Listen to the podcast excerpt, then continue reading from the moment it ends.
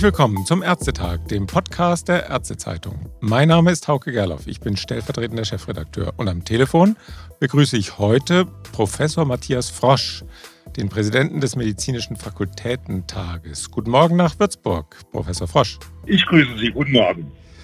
Herr Professor Frosch, wenn Sie am Telefon sind, können sich unsere Hörer wahrscheinlich schon denken, um was es im Gespräch heute vor allem gehen wird.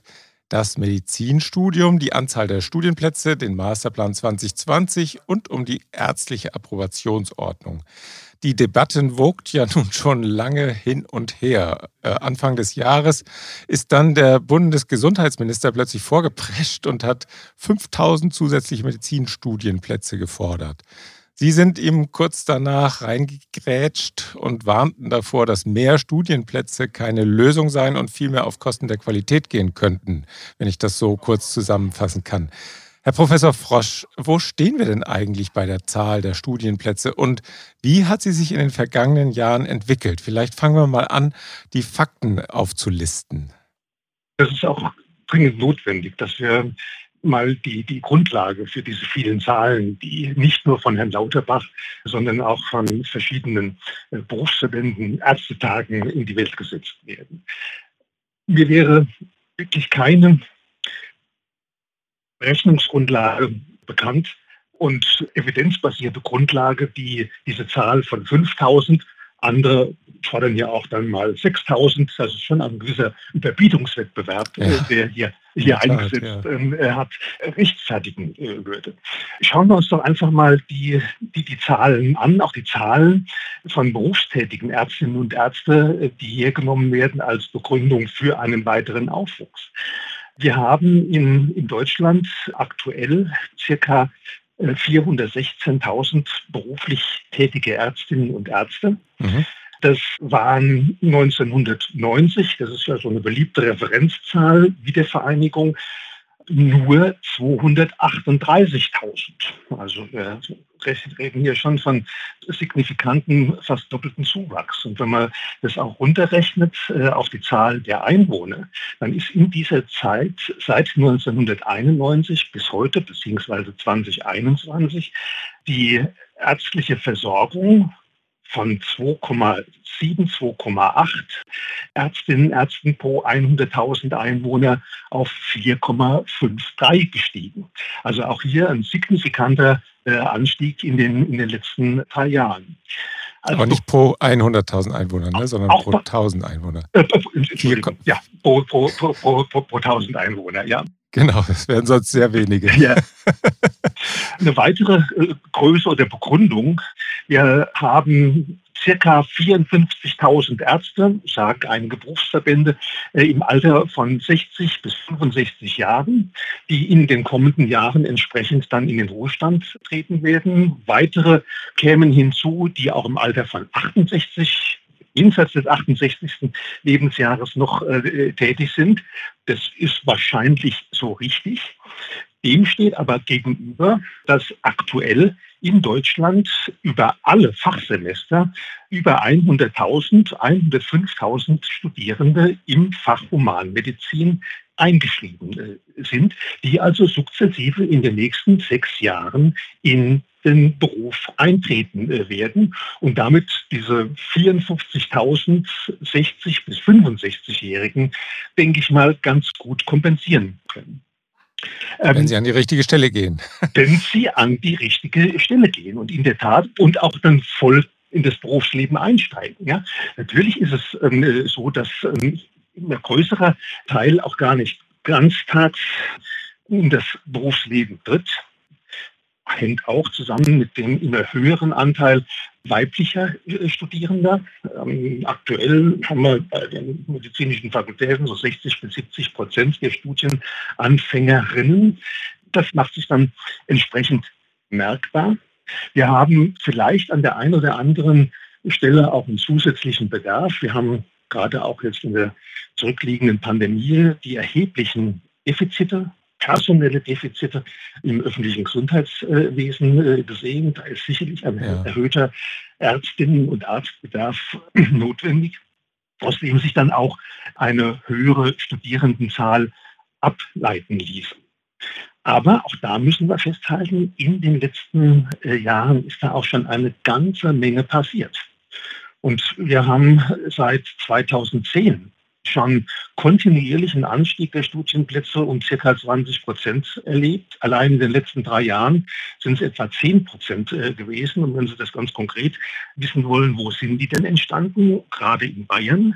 Denken Sie an eine neue medizinische ne? Fakultät in Augsburg äh, mit ja. so einer Endausbaustufe von ca. 250 äh, Studienplätzen. Es gibt ja. eine neue medizinische Fakultät in Bielefeld, Nordrhein-Westfalen, die auch eine ähnliche Größenordnung an Studienplätzen avisieren. Baden-Württemberg hat in den letzten Jahren einen Aufwuchs ähm, in der Größenordnung von 160 Studienplätzen an bestehenden medizinischen Fakultäten äh, erlebt. Und der nordrhein-westfälische Gesundheitsminister hat den Fakultäten ja äh, aufgegeben, auch so im Koalitionsvertrag der schwarz-grünen Regierung äh, fixiert, den Anteil oder die, die Zahl der Studienplätze nochmal um 20 Prozent zu erhöhen. Ähm, also es tut sich was. Die Fakultäten bemühen sich da in NRW momentan ganz kräftig, diese Zielvorgabe äh, zu erreichen, ohne dass es zu Qualitätseinbußen im, im, Studium kommt. Also es tut sich eine ganze äh, Menge. Es ist absehbar, dass wir in den nächsten Jahren dann auch weiter einen äh, Anstieg in den Studierendenzahlen haben. Und von daher ist der, der, der Zeitpunkt jetzt nochmal weiteren Aufwuchs äh, in der Größenordnung von 5000 Studienplätzen zu schaffen, ähm, ein bisschen äh, aus, der Zeit gefallen. Und äh, man fragt sich, ist das ein Ablenkungsmanöver und will man äh, vielleicht von den tatsächlich brennenden Themen wir wollen ja auch äh, vielleicht nachher noch ein paar Worte über die ärztliche Approbationsordnung verlieren, deren Umsetzung bzw. Einführung ja auch seit Jahren stockt. Und die Gründe für diese Stocken können wir auch nochmal auseinanderfieseln und die, die, die mhm. Verantwortung vielleicht bei denen mal anfangen zu suchen, die jetzt mit solchen Zahlen kommen. Ähm, denn mit der aktuellen Zahl an Studienplätzen 11.700, da eben jetzt nochmal diese 5.000 oder 6.000 obendrauf zu setzen. Kein Mensch weiß, wo die denn eigentlich ausgebildet werden sollen. Die medizinischen Fakultäten ähm, haben, äh, ja, über, hätten ja überhaupt nicht die, die äh, Ressourcen, Personalressourcen, auch infrastrukturelle äh, Ressourcen, ja. um diesen äh, enormen Aufwuchs dann äh, auszubilden. Also da ist, so, so sehe ich Herrn Lauterbach auch schätze und seine wissenschaftliche Herangehensweise an viele relevante Gesundheitsthemen ihm vielleicht noch ein bisschen der Gaul mit ihm durchgegangen und die, diese Zahl erscheint mir nicht ausreichend abgeklopft. Also wenn wir das zusammenfassen, eigentlich haben wir genug, um die seit 1990 verdoppelte äh, im Beruf stehende Zahl der im Beruf stehenden Ärzte zu ersetzen, wenn sie in Ruhestand gehen haben wir eigentlich genug Studienplätze. Und wenn, dann müsste es um eine Ausweitung der Versorgung gehen, äh, beziehungsweise diese immer weitergehende Spezialisierung in Subfachgruppen, vielleicht trägt die ja auch dazu bei, dass so ein gefühlter Ärztemangel entstanden ist in der letzten Zeit. Also da ist vielleicht ein bisschen, ja, manchmal auch eine Konzentration auf das Wesentliche erforderlich. Kann man das so zusammenfassen? Sicherlich richtig und äh, so neben der angesprochenen Problematik äh, Teilzeitbeschäftigung äh, spielt sicherlich auch ähm, gut, die, äh, auch, die ja. weitergehende Spezialisierung, viel neues Wissen eine Rolle, was auch zusätzliche Personalressourcen bindet und ähm, oder erfordert, genauso eben auch wie die, diese brachliegenden Themen, die ich mit den äh, ÖGD vorhin genannt habe. Mhm. Aber äh, Herr Professor Gerlach hatte ja, ja, da auch einen, einen richtigen Aufschrei neulich in, in einem Interview mit der Ärztezeitung gesagt, dass die Verteilung einfach auch falsch ist. Das ist genau der Punkt. Da wollte ich nochmal noch mal darauf hinweisen. Wir, wir haben primär mal auch eine, eine Fehlverteilung des äh, vorhandenen ärztlichen Personals, der, der ärztlichen Ressourcen. Wir äh, haben natürlich das Problem, dass in Klammer auf, unattraktiven, Klammer zu, ländlichen äh, Regionen Praxen nicht wieder besetzt äh, werden können. Wir haben aber auf der anderen Seite auch das Problem, dass sich in den Ballungsräumen ähm, die, die Leute dann mal auf den Füßen rumtreten, beziehungsweise eben auch das Problem, äh, dass Ärztinnen und, und Ärzte in renditeorientierten äh, Einrichtungen, Praxen tätig sind und ähm, dass dort äh, vielleicht auch nicht alles, was gemacht wird und gemacht werden kann, einer unabhängigen Prüfung objektiven Prüfung auch eine äh, medizinische Notwendigkeit zweifellos gegenübersteht. Ich bin da jetzt mal ganz mhm. vorsichtig. Aber, okay. aber dieses von, von Herrn Lauterbach ja auch im Zusammenhang mit seiner Gesundheitsreform, Krankenhausstrukturreform äh, angemerkte Problem Ökonomisierung muss zurückgefahren und auf die, ähm, auf die Qualität und die medizinische Notwendigkeit äh, zurückgeführt äh, werden, muss, glaube ich, auch gerade im Zusammenhang, wie viele Ärztinnen und Ärzte, wie viele Studienplätze brauchen wir in Zukunft, mitdiskutiert werden. Kurze Werbung. Mit Ärztezeitung.de sind Sie immer und überall aktuell informiert. Haben Sie schon unseren Newsletter abonniert? Das Telegramm am Abend gibt einen Überblick über die wichtigsten Nachrichten des Tages aus den Themenbereichen Gesundheitspolitik, Medizin sowie Praxis- und Klinikalltag. Der Newsletter am Morgen liefert Ihnen Analysen, Hintergründe und interessante medizinische Studien ganz zugeschnitten auf Ihre individuellen Interessen. Schauen Sie bei uns vorbei. www.ärztezeitung.de mhm. Gut, das ist nur ein Randthema für uns. Äh, Sie hatten jetzt eben schon die ärztliche Approbationsordnung erwähnt. Also es sind ja nicht nur Studien, neue Studienplätze, die viel Geld kosten würden und auch Infrastruktur erfordern würden, sondern es ist auch die Reform des Medizinstudiums, die ja seit 2017 mit dem Masterplan 2020 angedacht ist. Auch die würde ja Geld kosten. Und Sie hatten, das habe ich nochmal nachgelesen, vor mittlerweile ja, 18 Monaten etwa, also noch vor der Bundestagswahl, die Erwartung geäußert, dass sich Bund und Länder bis Ende 2021, ich zitiere, auf eine gemeinsame Finanzierungsverantwortung für die Reform des Medizinstudiums verständigen.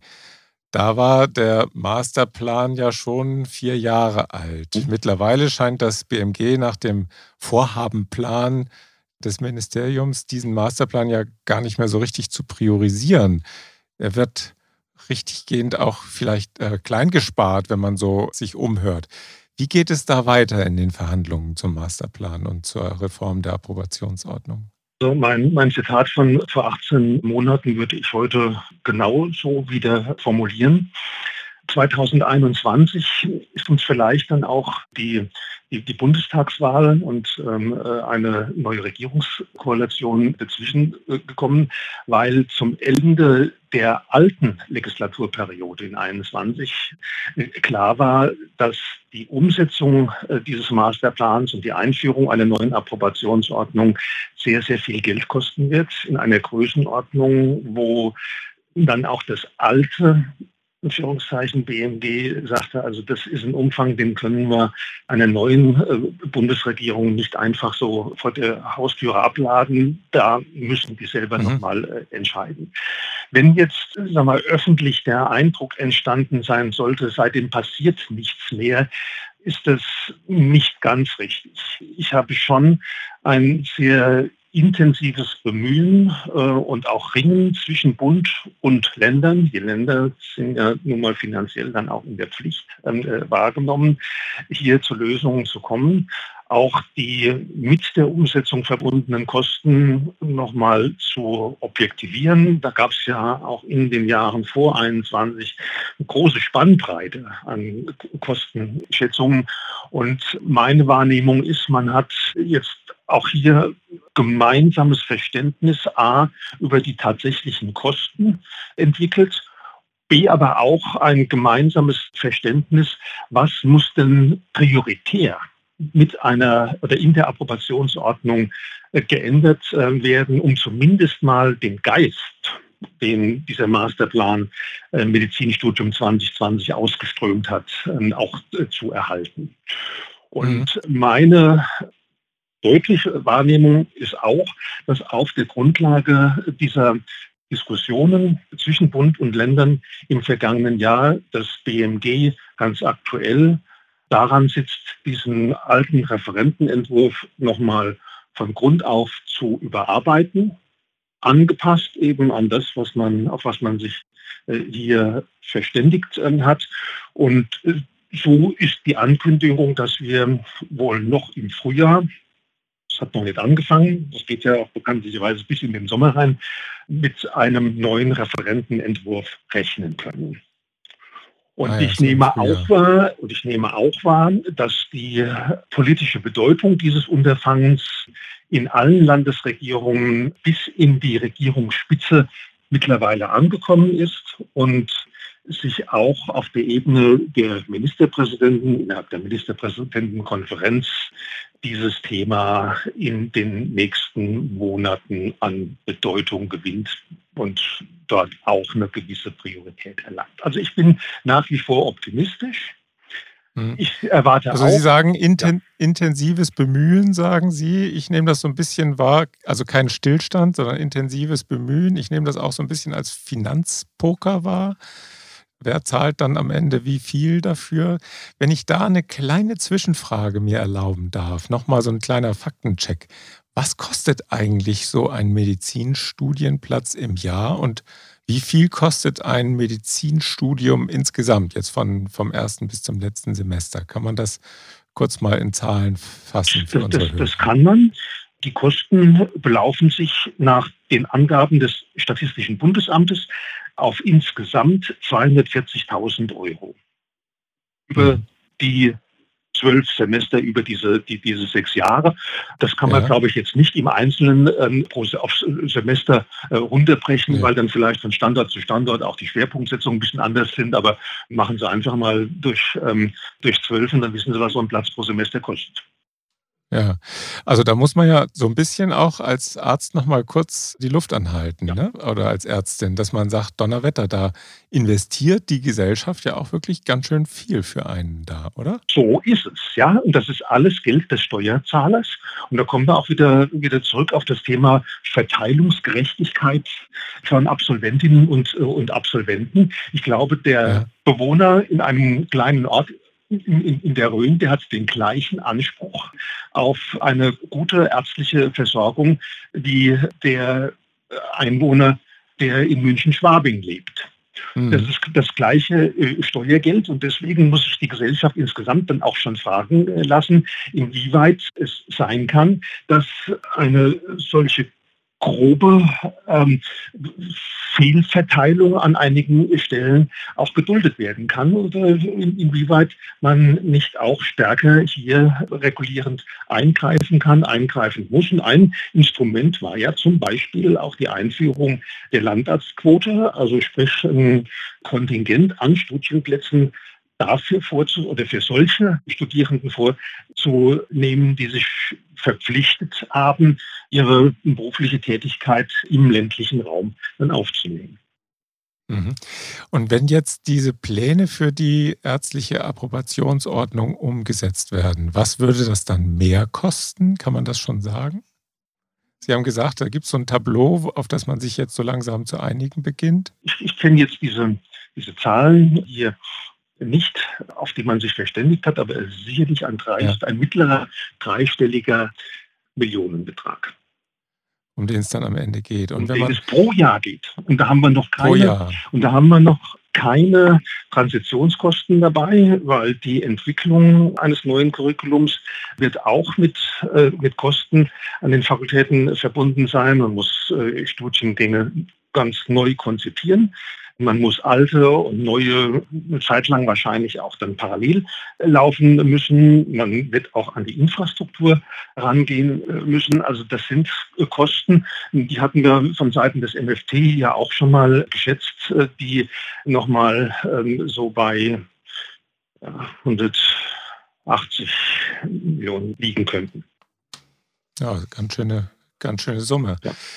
Gut, Qualität kostet Geld wenn man das jetzt in Inhalte umsetzt, also diese 180 Millionen, der mittlere dreistellige Millionenbetrag pro Jahr, was würde das denn für das Curriculum eigentlich bedeuten? In welche Richtung ändert sich das Medizinstudium? Da könnte man wahrscheinlich auch schon alleine eine Stunde drüber reden. Aber wenn Sie das in, in ein paar Worten mal zusammenfassen könnten, in welche Richtung das geht, für unsere Hörer, das wäre schön. Ja. Also äh, ein Teil des Geistes des Masterplans war ja gewesen, die Allgemeinmedizin zu stärken. Ja. Auch vor dem Hintergrund, die Versorgung in ländlichen Regionen für die Zukunft äh, sicherzustellen. Das heißt, dass die Allgemeinmedizin dann in einem neuen Curriculum eine andere Bedeutung äh, bekommen wird, dass wir mhm. im Studium dann auch verstärkt die Lehre im ambulanten Bereich ähm, anbieten müssen, dass wir Praxen, allgemeinmedizinische Praxen äh, in unser äh, Lehrpraxisnetzwerk dann einbeziehen müssen und mhm. in welchem Umfang dann am Ende die Approbationsordnung das dann vorgeben wird, lassen wir dann mal offen, aber dann durchaus auch Teile der praktischen Ausbildung dann abseits der Hörsäle und Praktikumsräume und Betten eines Universitätsklinikums äh, stattfinden. Das sind klar zusätzliche Kosten äh, auch. Die Praxen können diese, diese Leistung auch nicht unentgeltlich bringen. Wir erwarten ja auch von den Praxisinhaberinnen und Inhabern, dass sie sich intensiv um die Studierenden kümmern, ähm, denen mhm. was erklären und das frisst halt Zeit, die kompensiert werden muss. Ich glaube, das ist für alle mhm. verständlich, aber ich nehme da durchaus von, von Seiten der allgemeinmedizinischen Kolleginnen und Kollegen auch Bereitschaft war, ähm, diese Aufgaben äh, zu übernehmen, ohne dass dann bis auf den Euro die entstehenden finanziellen Mehrbelastungen kompensiert werden. Aber es bleibt was übrig und das muss aufgefangen werden. Ähm, ja, da gab es ja auch, glaube ich, eine Auseinandersetzung oder zumindest unterschiedliche Erwartungen über die Kosten zwischen Hausärzteverband und DEGAM und dem Fakultätentag. Ist das inzwischen bereinigt? Ja, also sag mal, die, die, die, die Zahlen stehen, stehen im Raum. Die allgemeinmedizinischen Fachvertreter, Berufsvertreter, Standesvertreter rechnen damit, dass sie mit einem Betrag von 30 äh, Euro ähm, pro Tag das gewährleisten können wenn man sieht, welche, welche Vergütungen für Mehraufwände jetzt zum Beispiel in der Pandemie für das Impfen gezahlt äh, worden, da liegt man halt dann mal auch ganz locker bei dem äh, drei- bis vierfachen. Ja. Also am Ende, am Ende muss es bezahlt werden, so oder so, und am Ende kostet es mehr.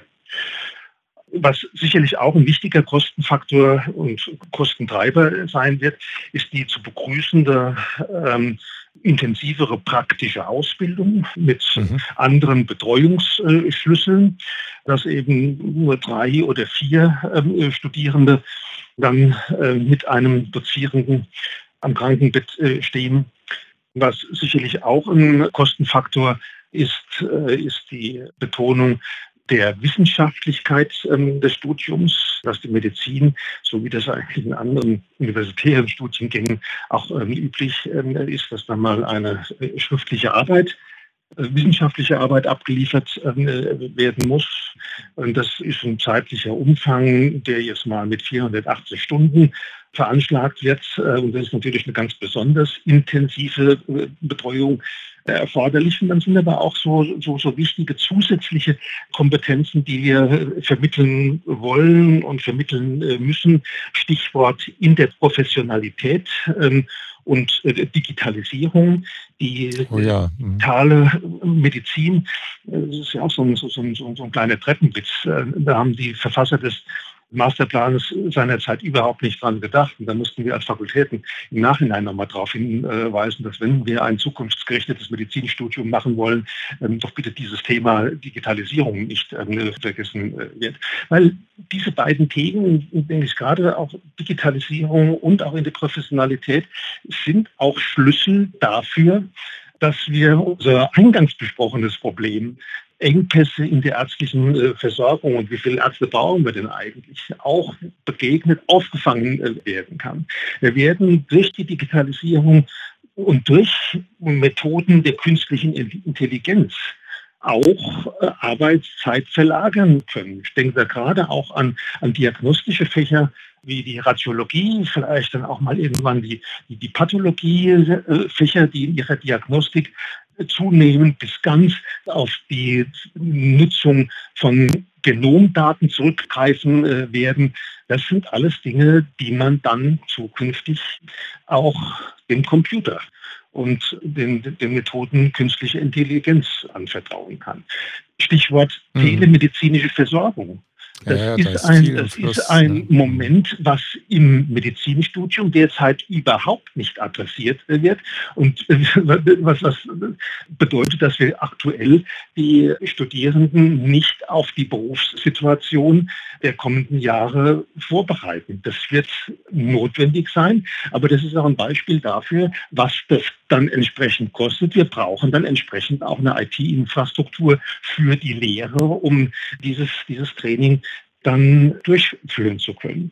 Mhm. Und das Thema hm. Interprofessionalisierung, das ist mir auch wichtig, ähm, weil ich glaube, dass die, die Engpässe in der ärztlichen Kapazität, sofern sie denn bestehen, auch dadurch aufgefangen werden kann, dass wir darüber nachdenken, muss denn jede bisher von einem Arzt, einer Ärztin durchgeführende Tätigkeit auch zukünftig dort äh, verlagert äh, werden. Wir haben ja auch jetzt vielleicht neu entstehende Berufsgruppen. Es gibt die Physician Assistants, also Arztassistenten, die an die bestimmte ärztliche Tätigkeiten auch delegiert äh, werden können, ja, die auch in ländlichen Regionen Aufgaben übernehmen äh, können, Wundversorgung ähm, machen können, Blut abnehmen können, in den Krankenhäusern bei Operationen assistieren äh, können. Da ist mir aktuell auch noch zu viel Standespolitik äh, mit dabei und nicht überall die Bereitschaft erkennbar, dass bestimmte Aufgaben, die bisher dem ärztlichen Berufsstand zugeordnet äh, wurden, nicht vielleicht und vielleicht sogar auch manchmal besser auf solchen Assistenzberufen betragen werden. Ja, die werden ja auch zunehmend akademisiert, nicht? Also insofern ja. reden die ja dann durchaus auch auf Augenhöhe so mit den Ärzten mit. So ist es. Ja, aber wir müssen dann unsere Studierenden im Studium schon auch dieses, äh, dieses Miteinander äh, beibringen, mhm. äh, weil wenn man es nur kennengelernt hat, der Arzt macht das und keiner darf daran, dann wird das bei allen, die in den Beruf einsteigen äh, werden, äh, für alle Zeiten auch so bleiben. Also es muss in das Studium mhm. eingebracht werden und äh, ja. diese, die, diese Haltung, also auch als ärztliche Haltung, breiteren Eingang in der Ausbildung finden. Gut, ja, vielen Dank dafür. Erstmal vielleicht äh, noch, Professor Frosch, noch einen kleinen Seitenblick über die Sphäre des Medizinstudiums hinaus. Wir haben ja im Moment die Diskussion um die Krankenhausreform. Wie bewerten Sie das als Fakultätentag, diese Pläne? Grüßen diese Pläne, genauso wie der Verband der Unikliniker, ähm, ja. der sich dazu auch schon mehrfach geäußert hat. Wir hatten auch gemeinsam mit dem Verband der Unikliniker, wir sind ja mit denen auch in, in der ähm, deutschen Hochschulmedizin zusammengeführt. Wir hatten hierzu auch viele Gespräche geführt, haben ähm, auch gemeinsam mit der Kultusministerkonferenz ihr Positionspapier im vergangenen Herbst ähm, äh, verabschiedet, was sag mal, alles zusammen sich sehr, sehr klar zu einer differenzierten Versorgung bekennt und auch die Schlüsselrolle der Universitätsmedizin als allerhöchste Versorgungsstufe mit davon abgeleiteten Verantwortlichkeiten zur Strukturierung von ärztlicher Versorgung in den Regionen ganz klar herausstreicht. Also das sehen Sie positiv. Ich sehe das positiv, auch im Zusammenhang mit dem eingangs diskutierten äh, Thema, wie kriegen wir ärztliche Versorgung zukünftig äh, sichergestellt. Mhm. Und es ist nun mal äh, so, dass durch die vielen Häuser die wir momentan haben, auch ärztliches und Pflegepersonal gebunden wird. Und diese Strukturüberlegungen, die jetzt im Gange sind, adressieren sicherlich auch die, die Frage, wie viel pflegerischer Einsatz und ärztlicher Einsatz ist vorhanden, muss vorrätig äh, gehalten werden. Und es, es macht nun halt mal keinen Sinn, dass eine geburtshilfliche Einrichtung, die im, im Jahr vielleicht 50 Geburten hat, die die gleiche Zahl an Hebammen vorrätig halten muss, weil es kann ja jederzeit irgendwie eine Entbindung äh, anstehen, wie ein Haus, was 2000 Entbindungen hat. Ja, ja, gut, das ist klar. Ja. Wenn Sie jetzt mal auf die Finanzlage der Universitätskliniken schauen, wie ist da im Moment die aktuelle Lage? Die kleineren Häuser, die sind ja teilweise wirklich am Rande der Existenz. Wenn man jetzt da gerade in Schleswig-Holstein zum Beispiel, Flensburg und Rendsburg, da brennt es ja lichterloh. Wie sieht es da bei den Unikliniken aus? Ähm, die, die Unikliniker sind, sind seit Jahren in einer prekären Situation. Die meisten schreiben seit Jahren schon rote, manche tiefrote Zahlen weil, und das kommt ja auch in der Begründung für die äh, Krankenhausstrukturreform zum, äh, zum Ausdruck, weil dort Leistungen erbracht bzw. auch Strukturen vorrätig gehalten werden äh, müssen, die nicht refinanziert sind. Und dieses rein auf DRGs basierende Vergütungssystem eben nicht differenziert zwischen Leistungen in einer Hochleistungsmedizin mit einem enormen infrastrukturellen äh, Aufwand im Hintergrund und einem kleinen Haus, was äh, für die Behandlung eines Herzinfarktpatienten noch nicht mal ein Katheterlabor äh, vorweisen kann. Mhm. Herr Professor Frosch, wenn wir jetzt das Ganze nochmal Revue passieren lassen, wo in welche Richtung wird sich das Medizinstudium in den kommenden Jahren entwickeln? Glauben Sie, dass wir da beim Masterplan endlich vorankommen werden? Und was ist dafür nötig? Das wäre vielleicht die Schlussfrage für heute. Ich bin nach wie vor sehr zuversichtlich, dass wir eine im weitesten Sinne auf dem auf dem Masterplan Medizinstudium 2020 beruhende Approbationsordnung äh, bekommen äh, werden bin nicht nur zuversichtlich, sondern ich bin auch der festen Überzeugung, wir brauchen diese neue Approbationsordnung. Wir brauchen sie, um die Studierenden auf die Herausforderungen der, der Medizin in den kommenden Jahren vorzubereiten. Ich hatte das Stichwort Digitalisierung, ich hatte das Stichwort Interprofessionalität äh, genannt. Das Stichwort alternde Bevölkerung ist sicherlich auch eines der Themen, die bei allen Aspekten der Ausbildung zunehmend in den Vordergrund treten muss. Aber wenn wir da auch nochmal die Verbindung jetzt herstellen äh, zu der ökonomischen Situation und der Krankenhausstrukturreform, einer der Gründe, äh, weswegen doch so viele Absolventinnen insbesondere nur die Teilzeit äh, suchen, ist auch damit drin begründet, dass die alle durch die Bank während des Studiums schon die enorme Verdichtung der äh, Abläufe im Krankenhaus kennenlernen. Und so viel ähm, Resilienz und, und, Umgang mit Stress können wir denen im Studium gar nicht beibringen, als dass sie äh, dann anschließend äh, mit, mit großer Freude sich in dieses System hineinbegeben. Also auch das wäre unter, unter dem Aspekt Sicherstellung der ärztlichen Versorgung nochmal ein, ein Auch für die Umsetzung der Krankenhausstrukturreform. Herr Professor Frosch, haben Sie vielen Dank für die Einblicke, die Sie uns in die Welt der Universitätskliniker und äh, in die Welt des Medizinstudiums gegeben haben. Wir haben gesehen, die Finanzdecke ist überall kurz. Wir dürfen gespannt sein, welche Teile des Gesundheitswesens nach der Reform demnächst kalte Füße bekommen. Ihnen wünsche ich auf jeden Fall immer warme Füße. Alles Gute für Sie. Ich danke Ihnen ganz herzlich, auch Ihnen alles Gute und Ihnen und allen Ihren Zuhörerinnen und Zuhörern einen schönen Tag. Und auch von mir vielen Dank fürs Zuhören und bis zum nächsten Ärztetag. Tschüss.